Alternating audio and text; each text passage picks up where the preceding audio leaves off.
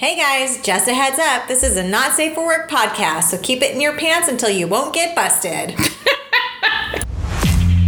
Orgasmic Terrorist, a podcast about acceptance around becoming authentic within our sexual exploration. Orgasmic Terrorist.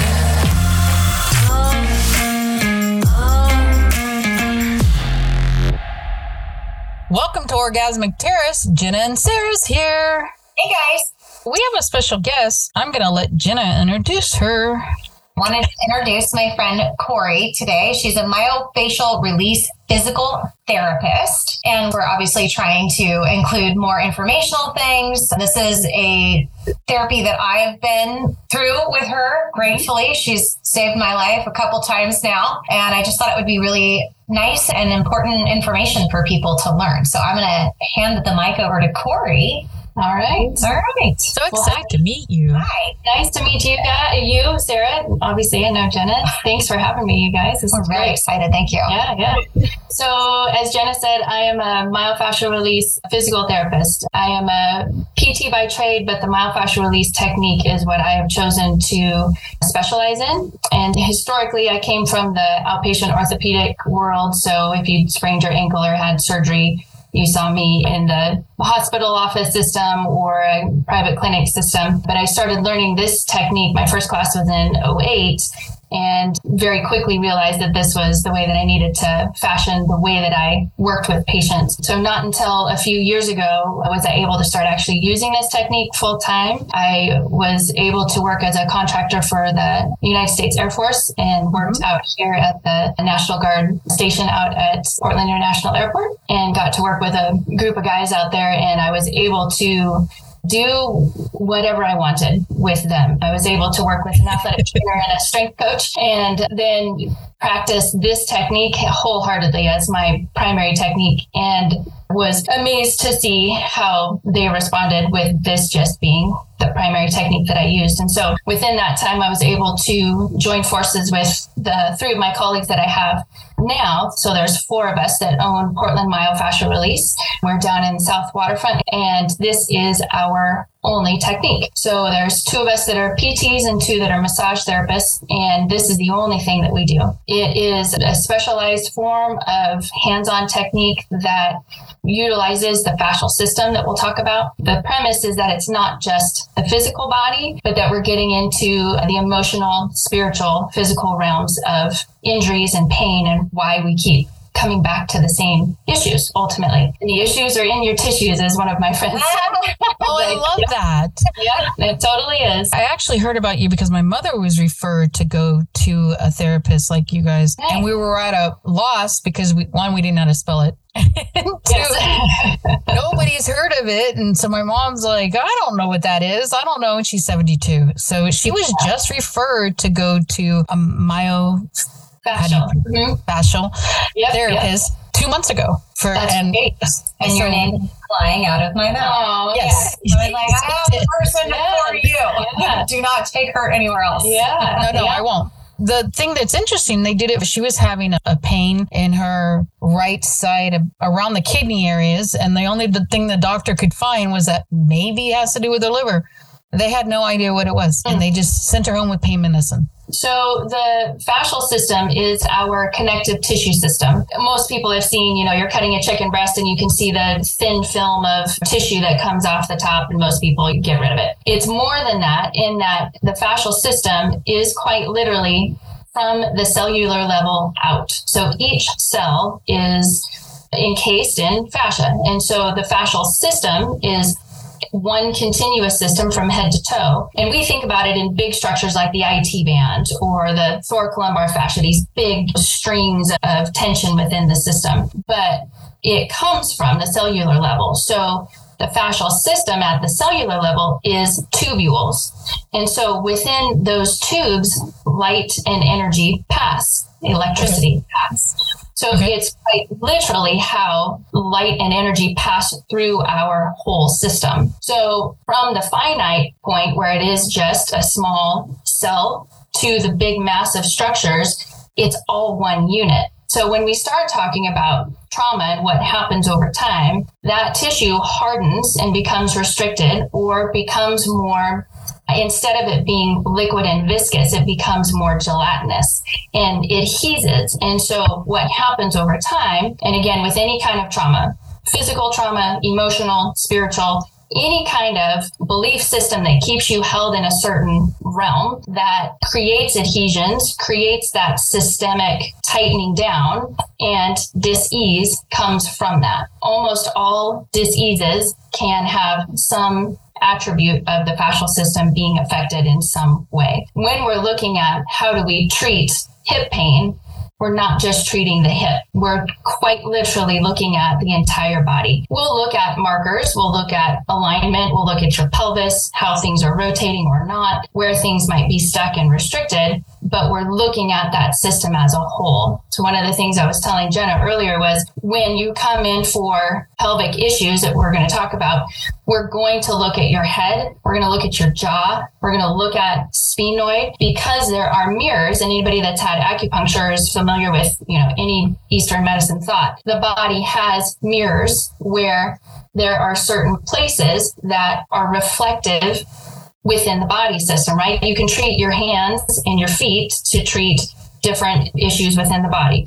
Well, the same is true of the way that we're built in that the pelvis will mirror dysfunctions in the jaw and the mm-hmm. sphenoid bone. So somebody's coming in for hip pain, we're not just going to look at the hip. And that's how we can start to make these massive connections to dysfunctions everywhere. Oh, my shoulder was giving me trouble. Okay, now I can feel all the stuff that's waking up in my back. Well, how are those two things related? I don't know. Let's dive into it and figure out what aspects of this that we might be missing. I love this. It's simply because the, your experience for your mother is like, we don't know, here's pills. Right. How many times in your life, Sarah, in your life, Corrie, yeah. in my life, have we just been like, oh, yeah, there you go. I don't know. Good luck. Pat on the head. See you later. Right. Especially when it comes to vaginal breath. There's a lot of stuff that women get passed over for. Absolutely. And oh, we're all, it's like, I don't like this medicine thing. So the somatic approach for a lot of things, I do my ear beads, which are not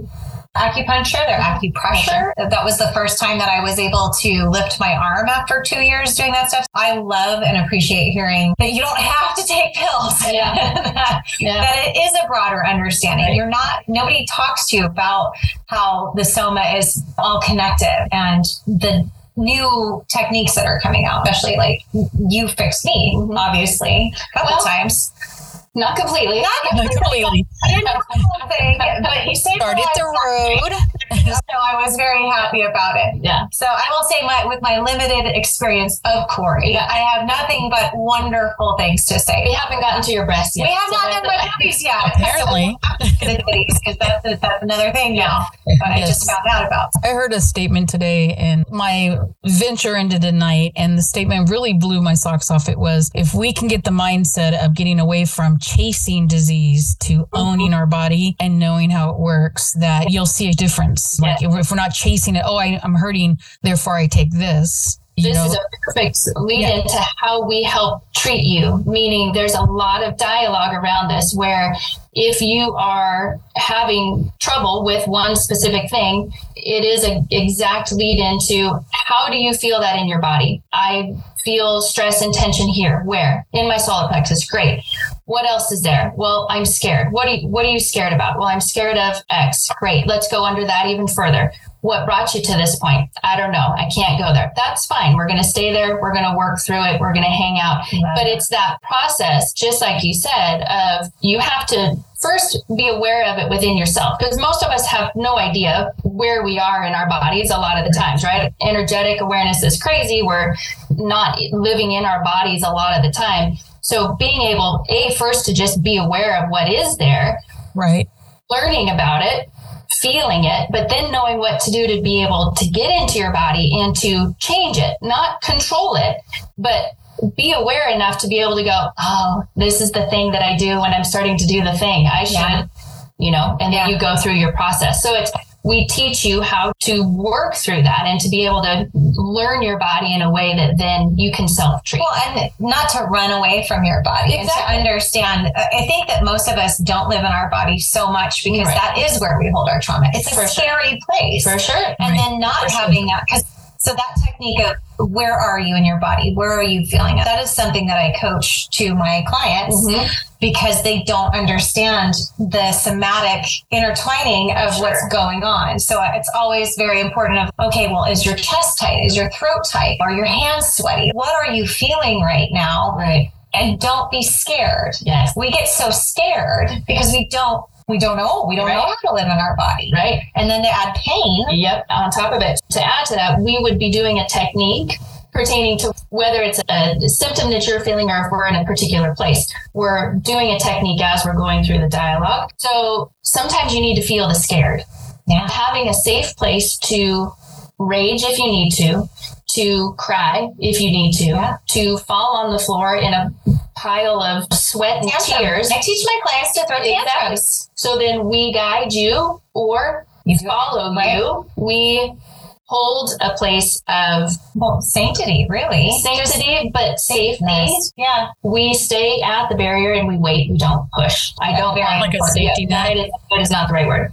Um, Is it like a safety net kind of like you're there to it is a safety net. Yep. But it's also us being engaged with you into your system enough to know when you're ready to go versus when you need to stay. So when you do need to rage or cry or be joyful for the first time because somebody's actually honoring what you've been trying to go through, we are there. Nice. One of the things that my best friend and also Jen and I do is where do you feel in in the body? Like when I'm emotional, which Yeah. like every being out there, I'm emotional. And I love it when somebody asks me, where are you feeling it in your body? And that actually helps me focus on where am I feeling it? Why am I feeling it there? I immediately go to my body. I'm like, oh yeah. And then my brain kicks in in a way and then- helps me like try to figure out what's going on. I love Mhm. that. I, let's learn more about how can this help us in our female health? Because that's Yeah. what we're focusing on this season. We do pelvic floor therapy, both for males and females. We'll talk mainly through. We'll talk mainly. Or wait, wait, wait. Now this is where I can come in. Really, males? Yeah, totally. So it turns out both males and females have pelvises. yes. Yes. They have a pelvic floor. They yeah, have a they do. pelvic floor. They do. And there's a lot of dysfunction in men, just as just as women. Our culture unfortunately breeds that. And we are proud to say that we work with men in this way because not very many people do. And it's a shame.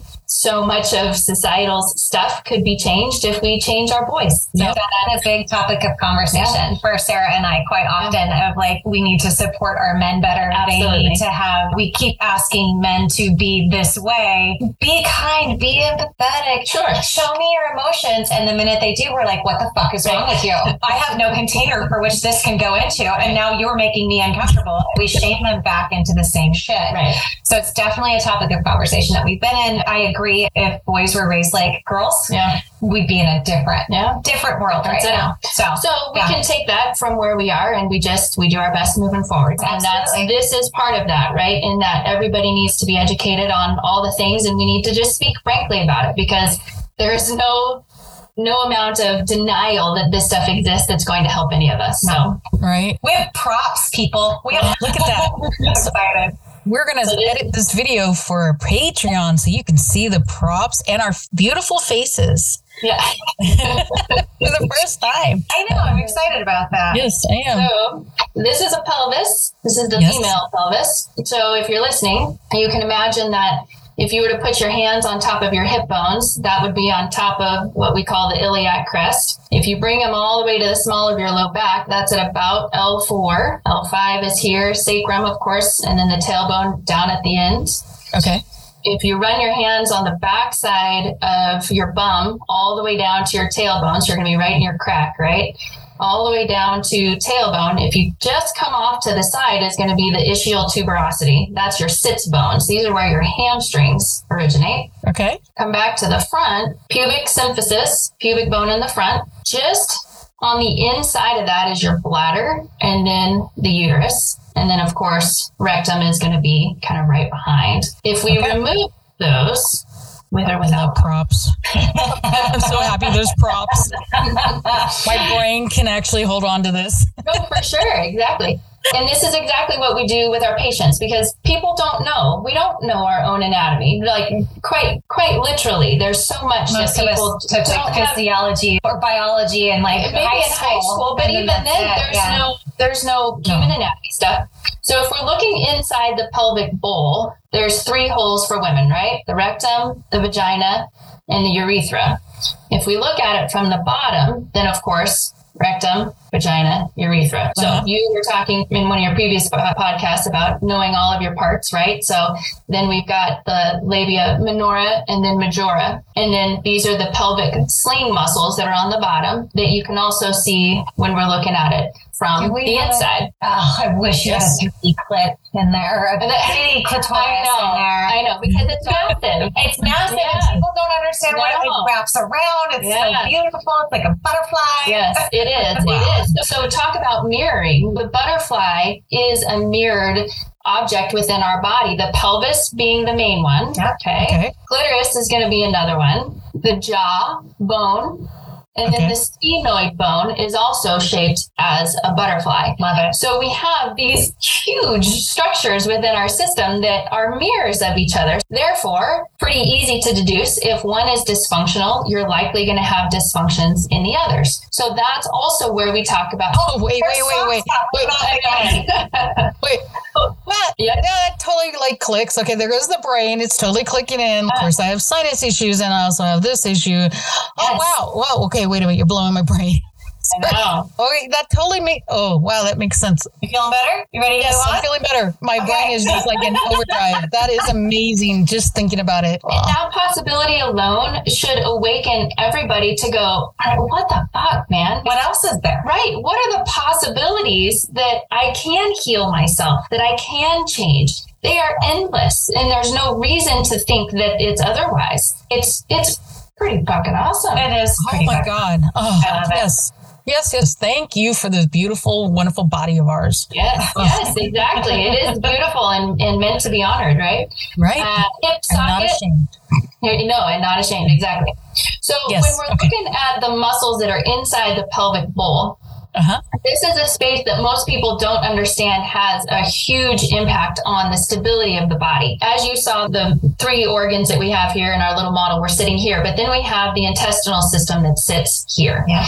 Okay. So within this space comes the ability, the pelvic bowl space, comes the support from the base of the body system, meaning that if the pelvic bowl itself is not doing well, everything else is going to fall or be compressed or be twisted and rotated or impacted in some way based on what's happening within the pelvis. So the pelvis is a huge holder of Right. all things, emotions, Oh yeah. stuff that we don't want to deal with. It's a great place to hide things.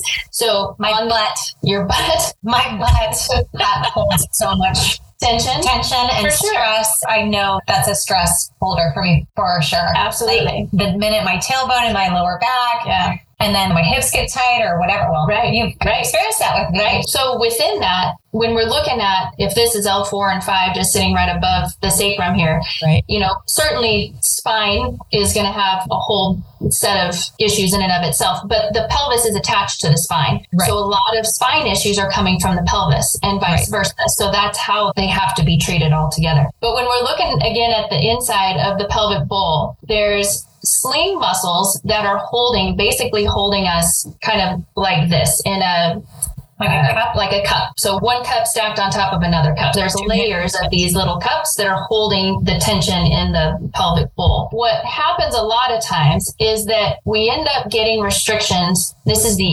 inside of the hip. This is obturator internus. It's one of the major rotators of the hip joint, but it is in the pelvic bowl. So if you have hip stuff and nobody's ever addressing what's happening on the inside, then we're missing a huge component of hip stability, hip mobility, pain producer. Where is that pain coming from? Well, my pain's all on the outside of the hip. Well, yeah, probably because things are twisted or tight or some impact from the internal aspect of the pelvic bowl is contributing to external pain. Part of our evaluation is an internal assessment and then treatment of these places that are giving you trouble. Pain in any of these places can cause dysfunctions of any kind. Pain and tightness of the pelvic bowl itself can create incontinence issues. It can create painful intercourse. It can create painful orgasm. Sometimes people don't have pain with intercourse, but they can't orgasm or they have pain afterwards. Pain or restrictions with bowel movements, decreased hip mobility, low back pain, a whole host of injuries and maladies that we all have or experience that we think might be normal. Menstrual pain, PMS issues, cysts, all Are you the pointing at me? I'm pointing at you. I only have one left. One ovary. one ovary left. Well, we'll go to your breasts next. Yes.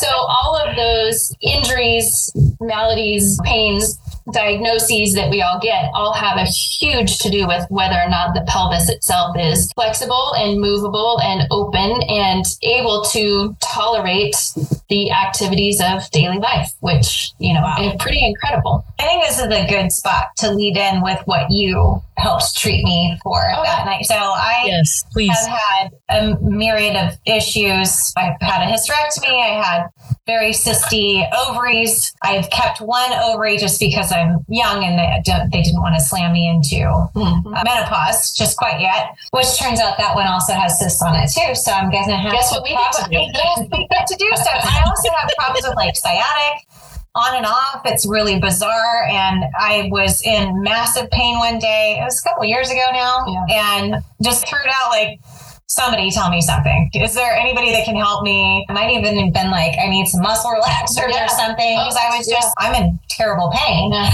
And Corrie was like, hey, come over. So my husband and I go over to Corrie and her husband's house and she's like, I'll come treat you. And so she's treating me externally. And then all of a sudden she's like, okay, now it's time for the inside. And I was like, Yeah. what? What do you mean? Like, what? I need an inside. And she's like, And yeah. since I knew that she was, you know, fine with it, I was like, listen, this is what we're going to do. And she's like, walk through this really I'm like, oh, a thousand percent. I So just for the ones that don't understand what happened, what did how did she get inside? So well, it's it's much like it's a pelvic, you know, it's an exam.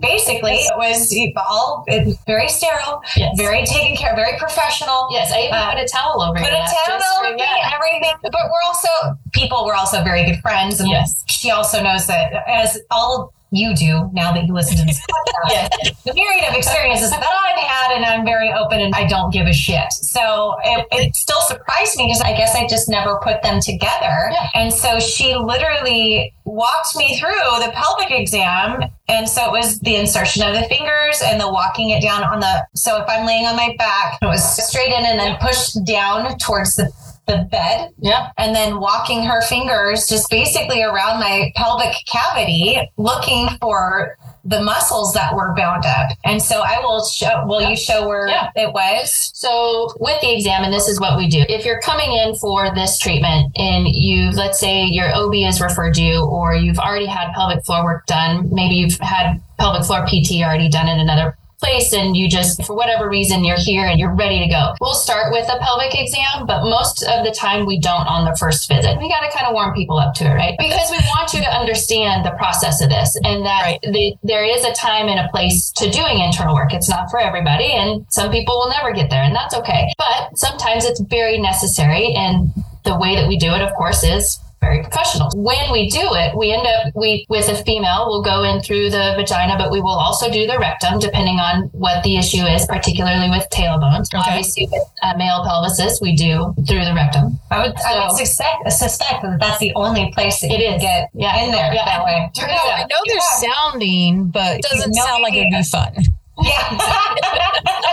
So it's hard, like literally, it's emotionally hard. Anybody who's gone through any type of abuse situation in any capacity it knows it's a hard place to get into energetically and physically. Depending on the circumstance and that's one of the other things that we talk through is your traumas sexual traumas abuse traumas emotional stuff because unfortunately and as you'll talk about in your next podcast it's pretty common and so it's Yeah. it is one of the things that we are very sensitive to and very caring and compassionate about in that people need help, and the only way to to do it a lot of times is to just get in there. Yeah. So, so typically we start with one finger and we do a sweep as Jenna was describing. So we'll come into the vagina. And for me, it's typically my middle finger because it's longer so I can reach further. And typically I'll have you on your back. Maybe your legs are supported with pillows. I might be sitting on the table with you. I might be sitting off to the side. I might be standing. But then we do an external assessment first and touching a lot of these external places because this is still the pelvic floor. It's just from the outside. So the perineum can be really tender. Anybody that's had an episiotomy, anybody with childbirth experience, these restrictions are going to be hard and painful. So a lot of times we'll touch first externally to kind of palpate and see what is painful. Are the lips painful? Is the clitoris painful? If somebody's coming in with chronic UTIs and any type of external pain, chronic yeast infections. Those are all signs and symptoms that there's likely something going on with the external portions in addition to internal portions. Check all of that with Jenna. Of course, we just went right for it. Uh, you knew what your problem was. It's the sciatic nerve. that's right. we had a direction That's for right. sure. so then we'll come in uh, into the vagina and we'll go straight in very slowly because the entrance is also important for us to understand. Because Right. if you're having pain with intercourse, maybe you can't even get the penis in or the toy or your finger, whatever it happens to be. There's a lot of evaluation that comes from just getting into the space Right. and a lot of people have the emotional stuff happen before we even get there. And that's exactly what we want. We want you to feel Release. because so many of us don't feel this stuff because we can't, because trauma has led us to a point where we can no longer deal. We shut it mm-hmm. out. So part of this may be that we only do external stuff for the first session or two or three or however long it takes. But then as things calm down and as you're doing self treatment at home and we're working on the external restrictions that might be present in other places, Right. as things calm down, then maybe we're able to go in and we're able to do more work. Once we're actually coming in, I'm feeling what's happening as I'm entering. You're feeling what's happening to you as I'm coming in. And we're talking back and forth. Is this painful? Do you feel this anywhere else? We pause, we wait, we kind of hold, and then we'll start that sweep. So coming into the vagina, as we start to come in, we're Right. going to be palpating all through the bottom of the pelvic floor to the inside of the hip to the top of piriformis through the bottom of the posterior pelvic floor through tailbone pushing into the rectum from the vagina push down and that was pushing down towards the table that's also where the cranial tightness and pain can be it's quite literally a circular assessment of what's painful, what's hurting, what's causing your symptoms. And then as we feel where you are and what's happening pain wise, we stop, we wait, and we wait. The thing about myofascial work, fascia t- takes typically two minutes before it starts to let go. So it is not a repetitive type of massage or stroke. It is a compression or a pressure over time. Then we come in and we hold and we wait, or it's a traction. The longer we wait, the longer the tissue has the ability to start to let go. If somebody is having a trauma release of some kind, we're not just going to go and bust through and do things rapidly. We're going to sit and we're going to wait until that is complete. And it may not be complete for a little while, but we wait and we hold and we wait and then we soften and we see where the tissue restrictions go. So instead of us forcing that system, we're going right up to the barrier and we're waiting and we wait. So with Jenna, it was that internal hip muscle that we were talking about earlier that was really pissed off. And it was hard and painful And hot. and hot. It was hot. yes. Hot So she is she is uh, professionally fingers deep. Yes. Uh, Yes. And then she has found the the point. Yep. Uh, so this is the barrier that she's talking about. And then literally with finger pressure, this is the weight, right? Yes. So it's and it's mild. It's It's- like yes, it wasn't painful. It was lots of dialogue between Corrie and I. How does this feel? Where does this blah blah blah? Okay, this is what I'm feeling for you. So that was that the hot thing like struck me Mm-hmm. immediately. I was like, "What you mean hot?" Like it's on the inside of my. It's just like Yeah. it's, so hot right it now. was putting off a lot It was heat. putting off a lot of heat. Yeah. I got to, and and literally, it was just Corrie like fingers deep, just Yeah. sitting there waiting, pressing, Yeah. giving it the pressure, and not not rushing and not and she made herself comfortable. I was like, oh, this is gonna be this is Yeah, we're gonna be be for a careful and we were. So it was it's it's an up close and personal experience for Corrie mm-hmm. more than for us. And you.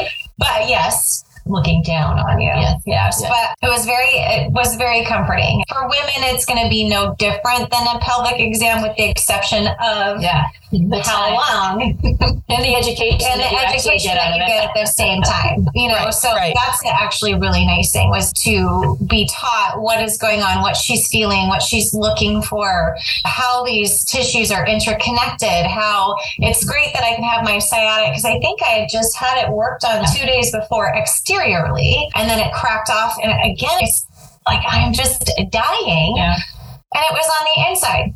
And uh, once it was done on the inside, I haven't. It was not a problem on the outside. So one of the nice things was that her hubby is so loving and helpful Amazing. and wanted to help. Yes. So I taught him what to do. And this is actually what we do also at the clinic is we do partner treats. If your partner is willing and able and happy to help, we bring them in and we teach how to partner treat. Mm-hmm. So your hubby knows now how to do that. Thousand percent. This is what that looks like.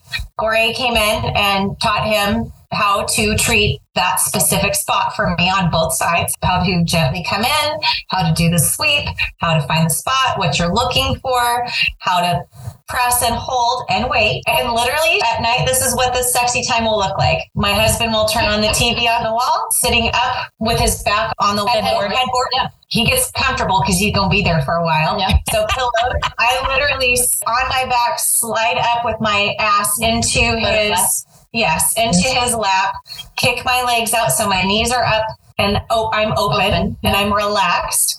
And he will literally do the same thing that Corrie does. He will sweep in. He will find a part where it's hot or tension or whatever. He will hold it until it releases. And the whole time I'm watching TV upside down. He's watching TV right side up. Okay, ho- hold on. Now we need to turn the TV off. Not well, he can watch He TV. can watch TV. You, I want you in that meditative mind. I don't think I do watch TV. Okay. So I'm glad that you said that because I do. It is like that moment where I'm just kind of breathing and focusing Yes. in on my in and out. Yes, good. And it's weird to watch TV anyway. I'm, yeah, no, it's more for him than for me. I will be honest. But yes, So then- thank you for saying that. Yes. So then that's the piece of this that we teach you and we continue to do in treatment is it your mental energy coming from the inside is what makes the change. I can do all I can from the outside, but if your head is not in that mental mindset, Mm.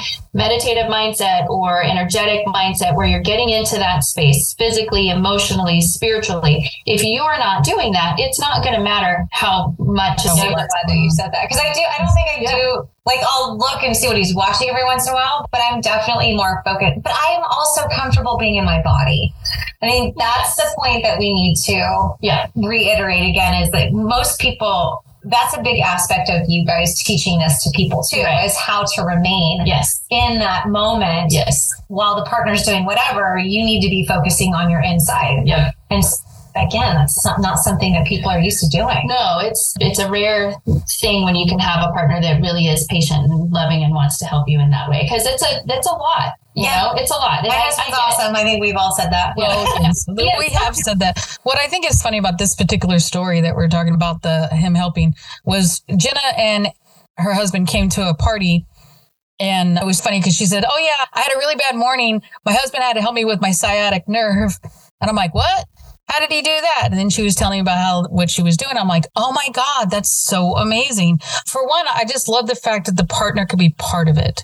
it's an intimacy thing for sure and it, it, it, helped, it, helped me a lot him just being like he literally was like please teach me this this is a problem for her all the time and Corrie was absolutely, I would love to do that. Oh, it Oh, I was funny that. your husband was like, it's not hot, man. It's not hot. Yeah. It's not sexy at all. Just, I'm just telling you that now. We all cracked up about That's that. why the TV's on and he's watching sports. Yeah, he's like, yeah, okay, honey, uh, Yeah. I'm in there. So what's important about this is that you don't need a partner to do it. We teach you how to do it on your own too. There's special tools that we use. There's several different pelvic wands that we use And there's a hundred companies out there. So there's all kinds of tools. But what's important is that you learn your own body, you feel your own restrictions, you get into the mental mindset of, I am here to come into my body. I'm here to address the things that are happening in that moment in time. And that's what's important about it. Right. Yeah. Oh. Definitely. I love the fact that, that you were honest about the emotional uh, releases that happen It's with people. vital. And so that's what's been, unfortunately, what's happened in our society is that our bodies were segmented in an effort to learn them completely. But within that segmentation is that the emotional, spiritual aspects have been quite literally ripped out of the body. Fortunately, Eastern medicine has taught us for a long time that that's not the case. And I think more people are coming around to the idea of it. But there is no way that you cannot make the association of the emotional spiritual impact of issues that we have in our lives and how the body the body is just a physical representation of your spirit. If you are having spirit troubles you're having body troubles. So making that correlation is huge. And again most of us have lived in somewhat not even denial but we just weren't taught the connections. Yeah, no and no and if you look at kids are the embodiment of that. They are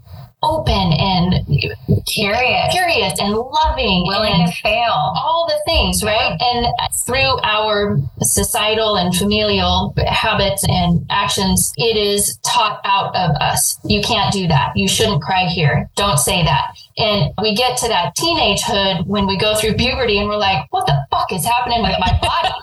because now we're so disconnected that we don't understand. And then we go into the rest of our lives with this disconnect and religion and spiritual things, eh, the way that we're taught aside, because that's a whole separate conversation. If we don't have somebody to help us or we aren't able to connect back into ourselves, then we stay disconnected. How many of us are walking around disconnected because we no longer understand that spirit is connected to our body? That's what we're trying to instill. And that's how we start to make permanent changes with our pain. I remember I had gone to my first per se holistic healer and she was into energy work, but I hadn't met her. My mother got a gift card and we went to this workshop and it was on oils, just essential oils. Yeah. I didn't know how powerful essential oils can be. Oh, I love them. Mm-hmm. Oh, I do too. I have tons of them and I make my own. But I, the reason why I'm bringing it up is that she was teaching this class and what she wanted us to do was put some oils on the pad of our finger uh, between the thumb and the index and rub an oil in there. And while we're doing it, we do an affirmation. But she did something which you brought to my mind. She said, pay attention to your body, which I was so disconnected from my body. I'm like, why am I paying attention to my body? It's here. I got feet down there, head up here, whatever. We're all sitting in a room and, and we're rubbing the spot. And all of a sudden, I'm paying attention to my body. As we're doing the affirmation, I felt this huge like knot in my belly, right about my uterus, release. And it was the most powerful movement I've ever felt in my body to that date. I've had similar situations, but I remember simply by rubbing the pad, saying the affirmation and focusing on my body helps open up my body. And I wanted more. I was hungry for more of it. Yeah. And that was, I God, I think I was in my early 30s. Long time ago, people. That's Sarah. not that long. with that said, that what you were saying totally resonated with me in the fact that those connectivities from one part to the other, focusing on the body, the fact we're disconnected, and at what point do we have the awakening that we start to realize about our body? I love it. What can we do from here? I want to talk before we do that Yes. though. Unless you have anything finishing moves on that one. Let's talk about dense breast tissue. You guys all remember that we did a breast cancer awareness podcast not that long ago. And one of the things that Sarah also lost her socks over and blew her mind was this dense breast tissue. I, Um, did a little bit more research. I just wanted to say also that 50 to 60% of women have dense breast tissue, and it's also yeah, I did. There is Yes. higher likelihood of that's- So I oh. did want to bring that up. I'm so glad that I happened to mention that to Corrie, or you listened to that I listened to it, podcast, and she was like, "Oh my God, the thing about your breasts! I have more information. This is Yeah. what we do." I wanted to get that in there too. Yeah. All right. So, and one of the things you had said on that podcast was, how do they do mammograms with implants? Yes. And I can tell you it is very painful. Oh, see, we And, yeah. Uh, it it takes a lot of squishing and prodding and pulling and separating from the implant. So is yours submuscle? Yeah. Okay. Yeah. There's two types. There's over and under. Yep. Yours is under. under. And I am not big to start with. I've got, I was a double A. And so my literal breast tissue is quite small. Yeah. And so the act of them moving it and separating it to a certain degree to get the implant picture and then the breast tissue picture is Right.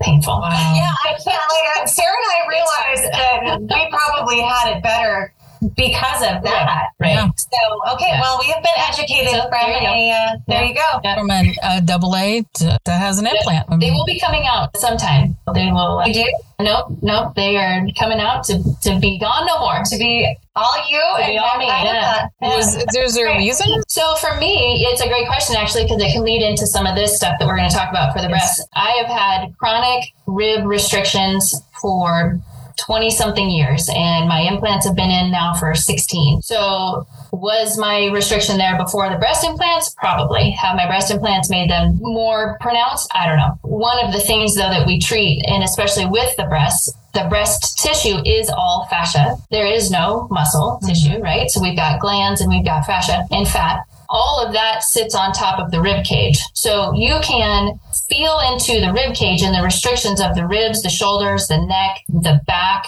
diaphragm when you pull on the breast or when you compress the breast. way that we treat a lot of chest restrictions is via the breast tissue. When we're talking about the breast, and this is something you guys can both do and we'll just talk through it. We're looking at how do we manipulate the tissue to get a compression and a distraction or a stretch or just a compression. We also work with patients who have had all kinds of breast surgeries. And that was one of the Breast Friends organization is an organization that we work through and with.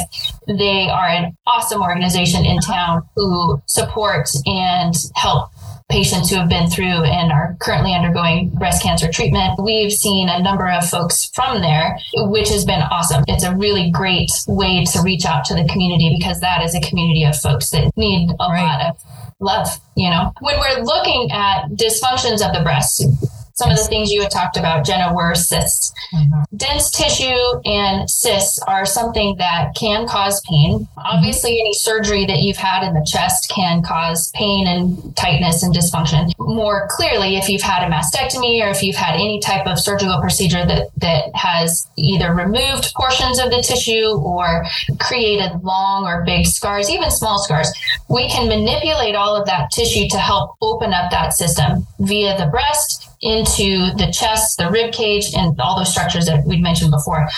So, one of the techniques that we'll teach patients, and this is something that we'll do in session, is so, ladies, take your right hand palm and put it on the outside of your right breast. Uh-huh. And you want to get as much of that tissue as you can, because remember how you had said you your some of your lymph node stuff in your armpit. Yeah. You want to get as much Oh, breast tissue So as you can Okay. and you end up being on your skin, right? Because you want traction. And that's the other thing about this technique. We don't use lotion, it's all skin on skin.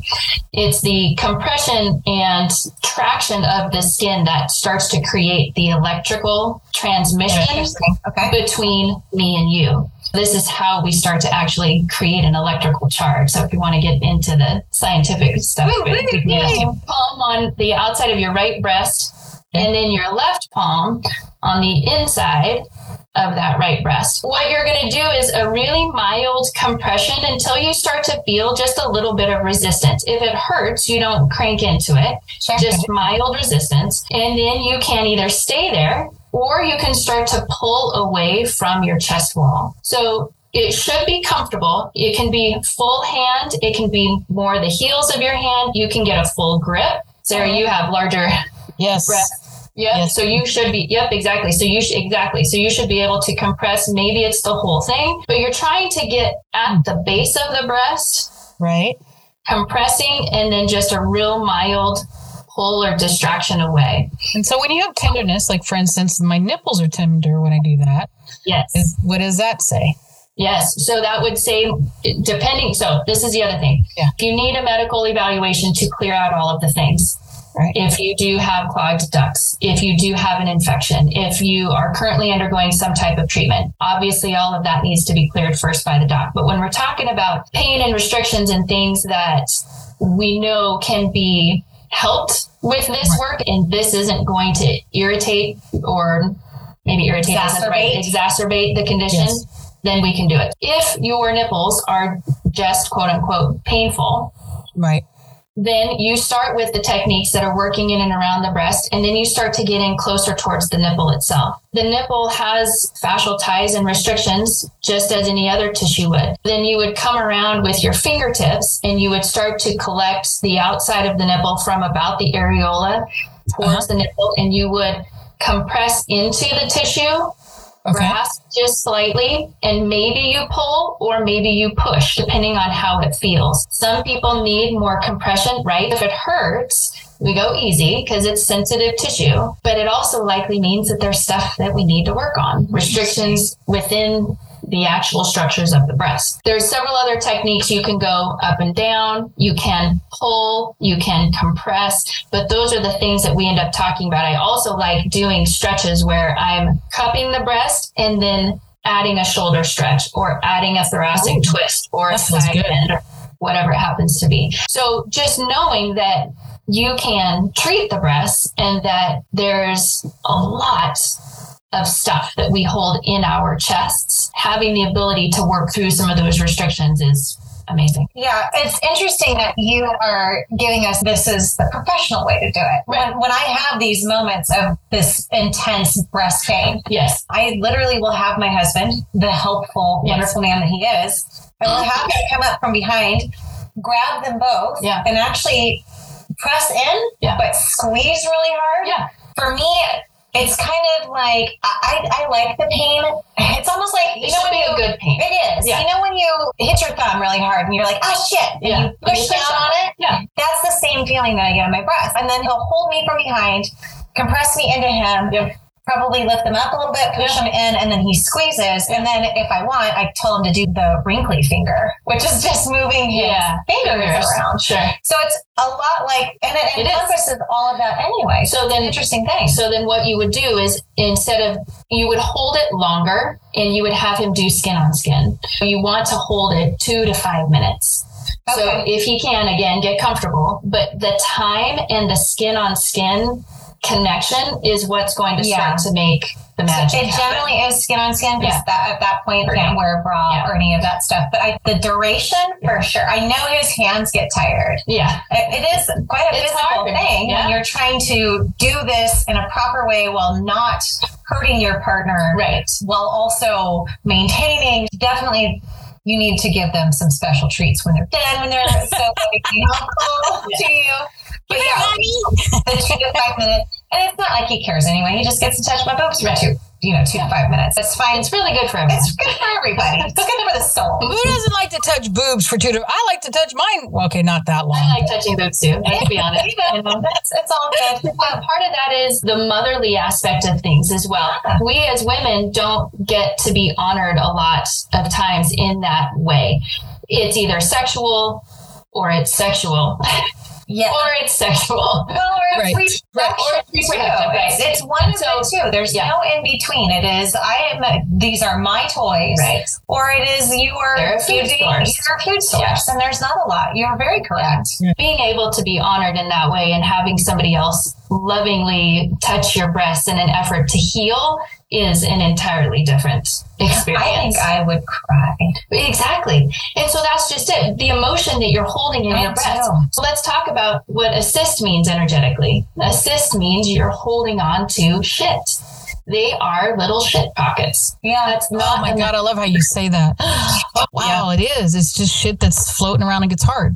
And if you now again, cancer aside, medical I am appointments aside, all like all of my right. stuff. I don't fuck around with that stuff. And I am never going to say to you, I can fix this and it's not cancer. That is not the Thousand thing. percent. but you kind of have to come at it from okay if it isn't cancer even if it is why am I holding on to this stuff? What is happening? If I need to cry, what is that about? So, yes, please cry. And then let's get down into it. What does that make you feel like? What are you feeling when that emotion comes up? I'm feeling lost. Good. Where does that loss come from? I'm feeling X, whatever it happens to be. But cysts are our energetic way to hold on to shit. We can't let it go for some reason, for whatever no trauma at all, At all. in my life. No, I am fine. Right. So I have 23 shit pockets in my lap. I it's 17 in and right, yeah. my right. and it's all stuff that I'm carrying around. The first connection I've made like that. Yeah. My turn to be mind blown. Yeah. I know, and her face is priceless. Yeah. Very important. I'm tired of I'm tired of it anyway. And it's never so that's the frustrating thing. This is the wonderful thing about you and this conversation versus the frustrating alternative. Not alternative because it is a necessity. It is a necessity. However, none of this is ever discussed. Right. I have to go in before I had my hysterectomy, I was every six months I had to go in ROTAP because of my issues. Right. My breasts have been along for that journey the entire time. Right. And because of my dense breast tissue, also my mammograms are more frequent than would be normal. And it's just like, well, we'll watch it. We'll watch it. We'll watch it. No, Which is great. which is surgical then Yes. the other way is like okay we can surgically remove these we can do it we just we gotta watch it and the stress and the strain Yeah. that it manifests in me Of course. knowing that they're cysts and knowing that that's what they are Yeah. But that they cause so much pain that they make me I can't I'm a very affectionate person. Mhm. I can't be affectionate when my breast tissue is that bad. Yeah. It puts a wall up. Yeah. Because my husband's used to one way and then I'm like, don't fucking touch me. So then we talk about the wall. Yeah. No. Yep. Yeah. Oh, dude. and we're not God. fucking through it. We can't fuck through it. Is what right you're now. saying? Yes. It's Yeah. just yeah, there is a lot of emotion. I'm sure you have read it. Body Keeps Score. yeah. Body keeps the Okay. Is it not Yeah. the most amazing book? So that is that is this work. That's this work. Yeah. I just finished it for the second time. Oh, good job. Yes, and I, I every time I listen to it, I figure it out more. Nice. Especially in how I do my coaching. I include breath work in my coaching. Yes. I include the somatic part of all of that too, where I have a very good technique of helping my clients get into their body, of naming their body parts. That's a really powerful Mhm. one for us, where it's these are my arms, reclamation, reclamation of your body. For sure. This is my chest. This is my whatever. And it's always amazing to me, no matter who I do that with, there is always one body part that inspires crying. Mm-hmm. and it is a wonderful release. And it is it's powerful. I do it every time. I always want my clients to, to know that i go with them. Mhm. so i always do that for them Yeah. first me personally. And so they can see where my trigger points are. Mhm. mine's a lot with the throat or the mouth. And it's because i have not felt heard. I don't Yeah. feel validated. I don't feel Things, seen. yeah, things you can't say. things that And- you can't And say. all that stuff gets stuck all of it Yeah. in your body. and your fascia Yeah. and unless apparently in my boobs Yep. And your we're gonna have to Yep. we're gonna have to figure out this oh. We got work to do. We got ladies. Have either one of you read The Woman Code by Alisa Vitti? Vitti? I am not. What's it about? Oh. It's about the perfect perfect your cycle, analyze your fertility, supercharge your sex drive, and become a powerful source. I was listening to it today to prepare for this because they talked about it on a couple about the pelvic wall and whatnot. And she just blew me away in the first two about the hormones, the imbalances, oh, how, yeah. what they're there for, what they're warning us about. It's really powerful one. I haven't got through it. I'm only like two chapters in, unfortunately. I love that though. Yeah. So hormones, Yes. ovaries, testes, thyroid, right? pituitary. So guess where those hormones? They're butterflies. Yeah. Yes. So when we're they're in the looking at butterfly again- regions. Yep, in the butterfly region. So when we're looking again at places that we hold restrictions and have consistent issues, patterns, whatever, if that pituitary gland right behind your eyes in that sphenoid, if the sphenoid is not balanced and moving well because the pelvis is not balanced and moving well, then why would we expect our ovaries and testes to do their job? Again, Right. that whole system has to work together and it's an up and down and an in and out and a, an energetic flow from top to bottom. So Yeah. I'm sitting not- here analyzing my body and I'm like, I have headaches right here. I have thyroid issues. I have kidney issues. Dude, I'm falling apart from top to bottom. I'm coming to see you. Except, except that it can be except that it can be changed. And Yes. that's the beautiful thing about it. I love it. I absolutely love that. I love learning this. Oh my God. So that we, Jenna and I have been talking about doing women's health because of what Jenna has gone through and some experiences that I've been exposed to. And this has changed my view on turning our sexual energy around and how we can make our bodies healthier Yeah. naturally or with There's- homeopathics. I love it. I Absolutely. love that there are so many different modalities out there right now that Absolutely. everybody's Yes. kind of coming into. And they're complementary. A Yes. lot of them are really A lot of them are. Somatica Institute that I went to for sex coach aspect of what I do, they deal with a lot of people that have been horribly traumatized mm. in sex and whatever. And it's getting them back into their body and it's getting them comfortable with the emotions. And I think there's just so much more out there that we don't that it's you go to the doctor right. and the doctor is the one that that's and they're very necessary it's just my coaching versus therapist my decision to go coaching is because then i get to share experientially Mm. my life Mhm. whereas therapy is much more like they're separated approach, yeah. right it's a very different exactly Yeah. approach i love how these are all interconnected like i would never tell a client you don't need a therapist you need me Right. absolutely not if i think you need a therapist you're Yeah. above my pay grade guess what Yeah. that's where i'm going to have you go And that's one of the, the big things that we love to do is to collaborate with other practitioners. Special work with acupuncture is outstanding. Right. Uh, any of the therapies where you're getting into mind body connection is exactly what we facilitate. But when we need more, we absolutely refer out or we talk with the patient's therapist if they want us to and collaborate because this is one of those times where somebody's having trouble doing one thing. I don't know all Yes. the things. Yeah, I am happy to refer. Please help me help this person. You know that Yeah. the idea of the community again coming to connect is Well, that's is what it how takes we're a changing village. it. That's how we used to be raised. Right, It was a community. It was a village. It was a collective. Right. You didn't just have a mom. You had many Right. mothers. You had many fathers. You had this whole basin yeah of, of this growth for, for these young people, for all of us. And it's just so separated now.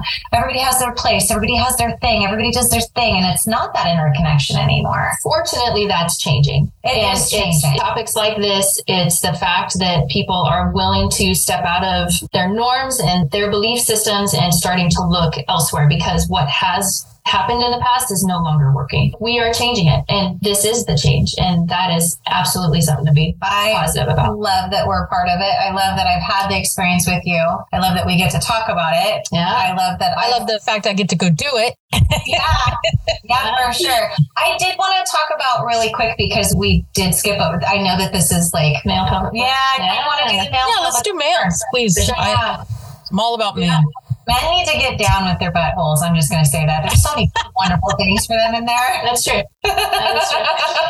The most frequent referral I've seen is difficulty with urination. So urologists sending us the gentleman that they don't know what else to do things for. So, So, like you said, gone through the doctor, gone through the doctor. cleared from not prostate cancer, not this, not that. Doctors like, please come help me. Yep. Okay. Yep. Which is great. So urologists do. There is a point when it becomes clear that it is a pelvic floor issue, whether it is male or female. With men, we will see urinary and fecal incontinence. We will see dribbling, the inability to What's dribbling? dribbling. So after they've urinated, it dribbles. Oh, okay. I know that. So, Well, yeah. So instead of it being a, a solid stream, yeah, Right. it dribbles, it partially comes out, maybe it stops, they have to stop, they have to relax, then more will come out. So it's that process of the urine not coming all the way out in one complete stream. Erectile dysfunction, trouble with ejaculation, whether it's premature or not happening, or there's retrograde ejaculation where the semen actually comes back up into the body instead of it being expelled. what happens after you're talking for a while. I just love that it's not just me. It's not. All and then of course pain, perineal pain, that taint area, right? That space between the the anus and the I think the way that you say it is taint your scrotum, taint taint your bottom. Taint your, yes, exactly. Taint. Yeah, taint. Okay, there you go. Taint either. There you Yeah. go. scrotal pain, weakness, sciatic or radiating pain into the scrotum, hip pain radiating into the groin, all of the pains and the things that can happen within the pelvis for men. Once all the things have been cleared from a medical standpoint, we're looking at the pelvic floor. We're looking at the hips. We're doing everything else. It's exactly the same.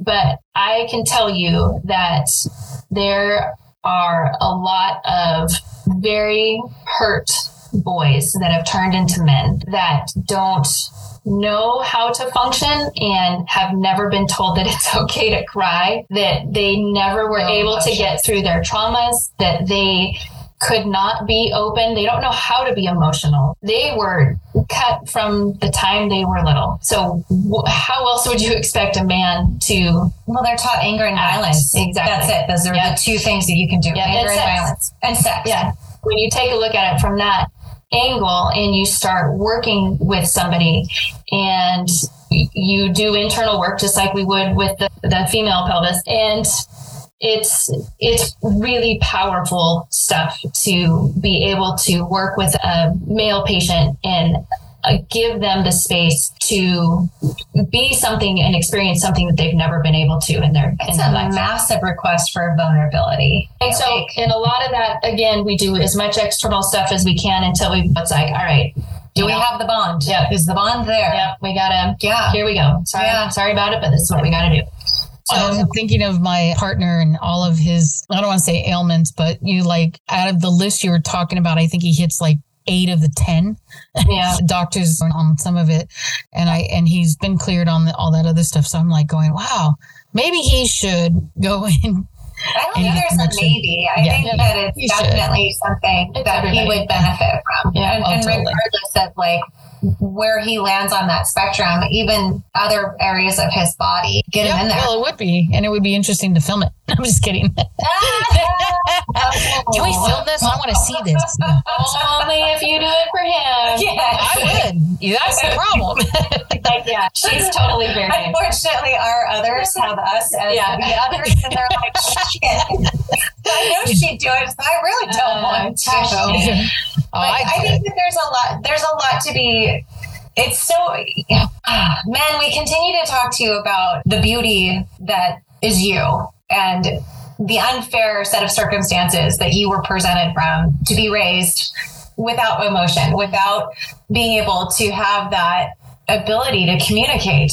There's so many things, Yeah. you know, and it does wrap up. And then the toxic masculinity that is imposed upon you. Uh, and then, you know, even, Even if, if it's not there. even if it's not there. And there's a lot of sexual stuff that's good in places that uh, you guys are taught as, Yeah. you know, you're you're gay or you're this or you're that. And that's just certainly not the case. So Education a lot of education needs to happen and you I applaud any and all men that are going and I definitely will be talking to my clients about some stuff Yeah. and and seeing if I can't get them going that way too. Well, and it gives you just a different, again, perspective and understanding yeah. from the physical side of things because you obviously are doing the emotional, spiritual connection. And so yeah. Now that you got some awareness about you, Yeah, I love that. A little bit of awareness, not much, but yeah, no, I, I do love that. I appreciate it a lot. I I do really believe it that men need our support. They need more understanding. They need compassion and kindness and caring, and we need to stop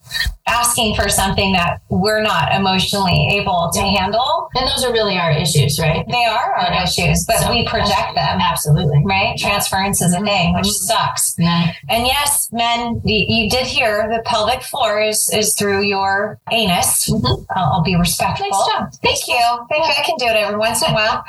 Um, yeah, the same issue that I had if a man had that would be where Corrie entered that orifice would Right. be through the anus, and it's the same procedure, and and it's just So- massively You go in and you find the exact same thing as you would, but you got to push it a little differently and come around. No, No, totally same? the same. Yeah. Wow. So the male pelvis is just a little more narrow and typically more rigid, right? We have estrogen, and so our tissue tends to be a little bit more pliable. Testosterone hardens things, and so they're broadly stating tissue tends to not be as supple as ours. So Right. that's just one of the things that's a little different.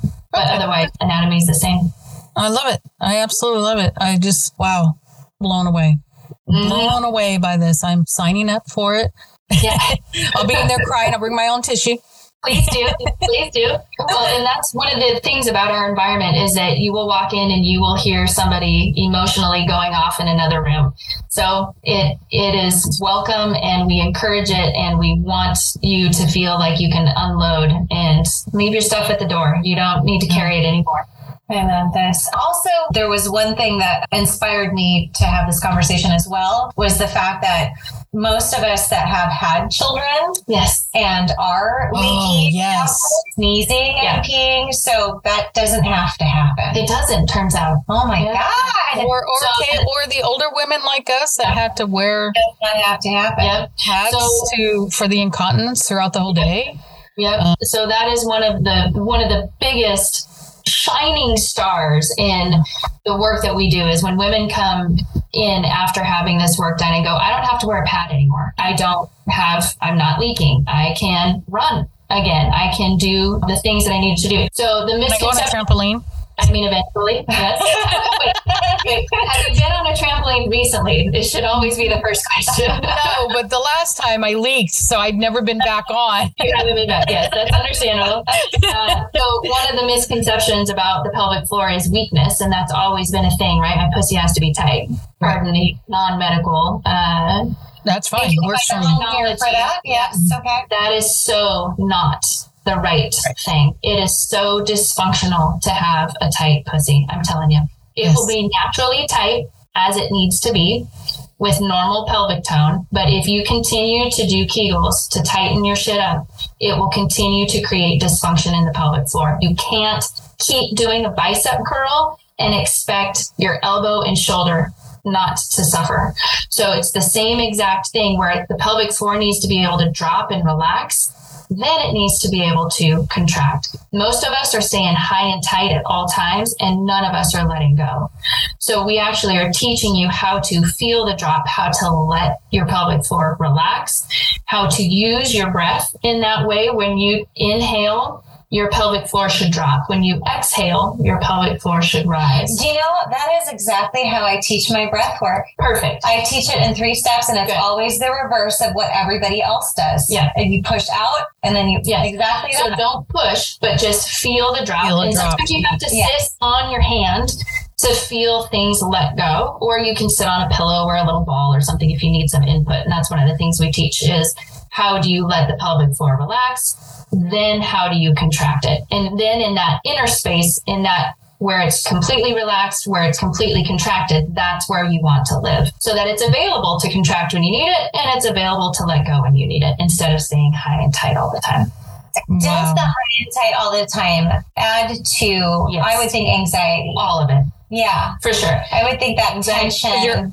Does that like trigger the fight and flight reflex? Uh, it's almost like you're Yes. staying in Yes. that zone. Yes, I've So learned. that- yes, that is yes. I didn't go into that, but that is exactly what those that is what the restrictions of the fascial system contribute to is that over exasperation of the fight or flight response. Getting things to calm down in any capacity, whether it's your pelvic floor, your chest opening, solar plexus opening up, whatever it happens to be, lets things go so that then you can come back to a neutral state and your brain go, what is happening? I love how Where- much this ties into what I teach. Yes. I, I just, Yeah. I love how much this ties in. It's the same thing. I It is. constantly Yeah, fight, better fight. freeze, Yeah. fawn. Yeah. For me, with all of those emotions, how to get yourself back in. That's a big part of communication. Is Absolutely. we all try and push through those moments, and we're not in our. You can't push through the barrier. You can't. You need to can't. sit at the barrier and you relax, let it go, walk away. It's a huge thing that I talk about with my couples all the time of effective Cool. communication. And when you're in your primal brain, Yeah. mammalian brain, Yeah. You're not Good. functioning. no, no, your rational brain is not able to function. what's coming to mind, it's almost like the horse whisperer when he sits in the field and he waits patiently for the horse to let go of their shit Yeah. and come to the man. It's almost Yeah. that's almost like we have to do on our own body. And when we're you have to let go of it, you can't sit there and hold on to it as tight as ever. And then you can walk through or come to the man or come to the situation. When you were saying can't break through, I kept seeing Mm-hmm. a horse in my head. I'm like going, yeah, like the wild animal that will run and run and and they're so skittery. And just imagine we we are also skittery, but we put it in different places in our body. You need to look at horse medicine now and see what horse medicine teaches you. Oh, see, I did. I a long time ago, I got into vitamins, like multi-level stuff. and one of the ones, though, I did learn a lot from them. And, and I love the book "Dead Doctors Don't Lie." I learned the guy that launched this program that we were in. What was interesting about him was he started in animal medicine and then crossed over to humans. And he was like telling us the main difference is we don't we treat our animals better than we treat our own body with the, the, the appropriate stuff. And when he said that, and that blew me away. So that's I what I, think heard. most people need to also understand that it is harder to become a veterinarian than it is a doctor, and most Yes. actual aspiring veterinarians do become human doctors because they cannot pull. Uh, I'm speaking as somebody who was supposed to be a veterinarian and did all of the Not information, know that. and all the studying. Yeah, Neither. yeah, I was. I went. I was accepted to Fresno State. I was going animal sciences, and then so basically, I wanted to go to UC Davis. I was from California. UC Davis has a 96 percent freshman dropout rate for their veterinary program, and so I was like, not doing that. That's a lot of money to immediately lose all Yeah. hope and faith and dreams. Did go to Fresno. No, uh, or did not go to Fresno, got accepted, and then life changed and never went back. But I, I'm very happy with what I do now. Yeah. But that is a major thing is that most medical doctors at one point were probably trying to become a veterinarian. Wow. Wow. I hadn't thought about They, that. uh, couldn't cut it. It's much harder. Yes. Animals don't have voices that they can advocate for. So Right. you have to do all that stuff. I am super excited about the different new modalities and all of the things. I- I love that we're coming around to understanding that everything is interconnected. Yeah. I love that people are starting to not take the norm. Yeah. They're like, it, there's got to be a different way I can go There's got to be a different way. Yeah. And we're finding it and oh Thank we're goodness. growing them. Yes. I love this. Yeah. I do too. And that's the thing I'm learning that I'm not ashamed of my body anymore, but I was. And now I love my body. I mean, even all the little quirky stuff, the fact that I'm short and stubby and round or whatever, but I love all of my roundness. I just absolutely love it. That's the most important part. Right? And that's why we started this whole podcast, right? Was to de-shamify and to it. Yes. be authentic in, in our journeys. And I think that listening to your body and finding other things, if you're not connecting with somebody, then find something else. If you, I, I say this all the time, all of my clients, I give the free whatever and see if I'm the one for you. And if not, my thing is let's get you help. Yeah. And if I'm not for you, there's somebody else out there. I thank you so much for being on the podcast today. You changed my life. I guarantee you we'll be seeing you. Awesome. Well, thank you Um, for having me. It was a joy. It's it's been a much pleasure. We've been trying to focus this year or this season on health. Mhm. And we, we love the tawdry stuff that we talk about. We love sharing stories and we love opening people's minds about different types of relationships and all the other things. But we also feel like we have a responsibility to, to go more Yeah. and go harder. And you've been a big part of that. So I really appreciate you Absolutely. very much. You do, and it's being heard, and that's what's even better. I love that. Mm-hmm. I love that. Yes, I'm so excited. I'm really excited to get this out there to everybody. So, as we're ending this episode of awesomeness and information, I will ask you, Miss Corrie, is there anything that you feel like you have, like a final whatever? the the biggest thing for all of us moving forward is to get treatment get yourself right for you regardless of what that is it doesn't have to be this work but do what you need to do to be connected to you in your body your spirit uh, your emotional aspect of life it is what will keep us progressing as a society and us moving forward bringing light into the world. Light is what will change things, and light is what we are. So, why not let that light get big and shine, do all the things it's meant to do? Oh my God. You should you should do this more. Yeah. Very Can we have her back? Can we have her back, please, please? yeah, she can come back anytime she wants. oh my God, I love her. We'll, we'll make her like our spotlight every now and then. I love that. That's a way better ending than we do ever. So Damn. y'all better listen. I'm gonna charge for that knowledge. I swear. Hey, if you coin that without no, I absolutely thought it's on here. Like It's on here. Of course, Uh. I am not the first one that has said that. So Oh, well. thankfully, Thanks. We're passing down the wisdom. That's right. Right there you go. There you go. All right. Well, with that, uh, Sarah, did you have anything else? I think I'm good. I think I'm just blown away. So we'll just go with go be good humans. Go be good humans, guys. Thank you. Hi, guys. Thanks for listening and supporting our podcast. You can listen to us on Spotify and iTunes, and of course, on our website at orgasmicterrorist.com. Please don't forget to help us out by sharing our podcast and leaving a five star review. As always, you can send us an email with your questions and comments to orgasmicterrorist at gmail.com.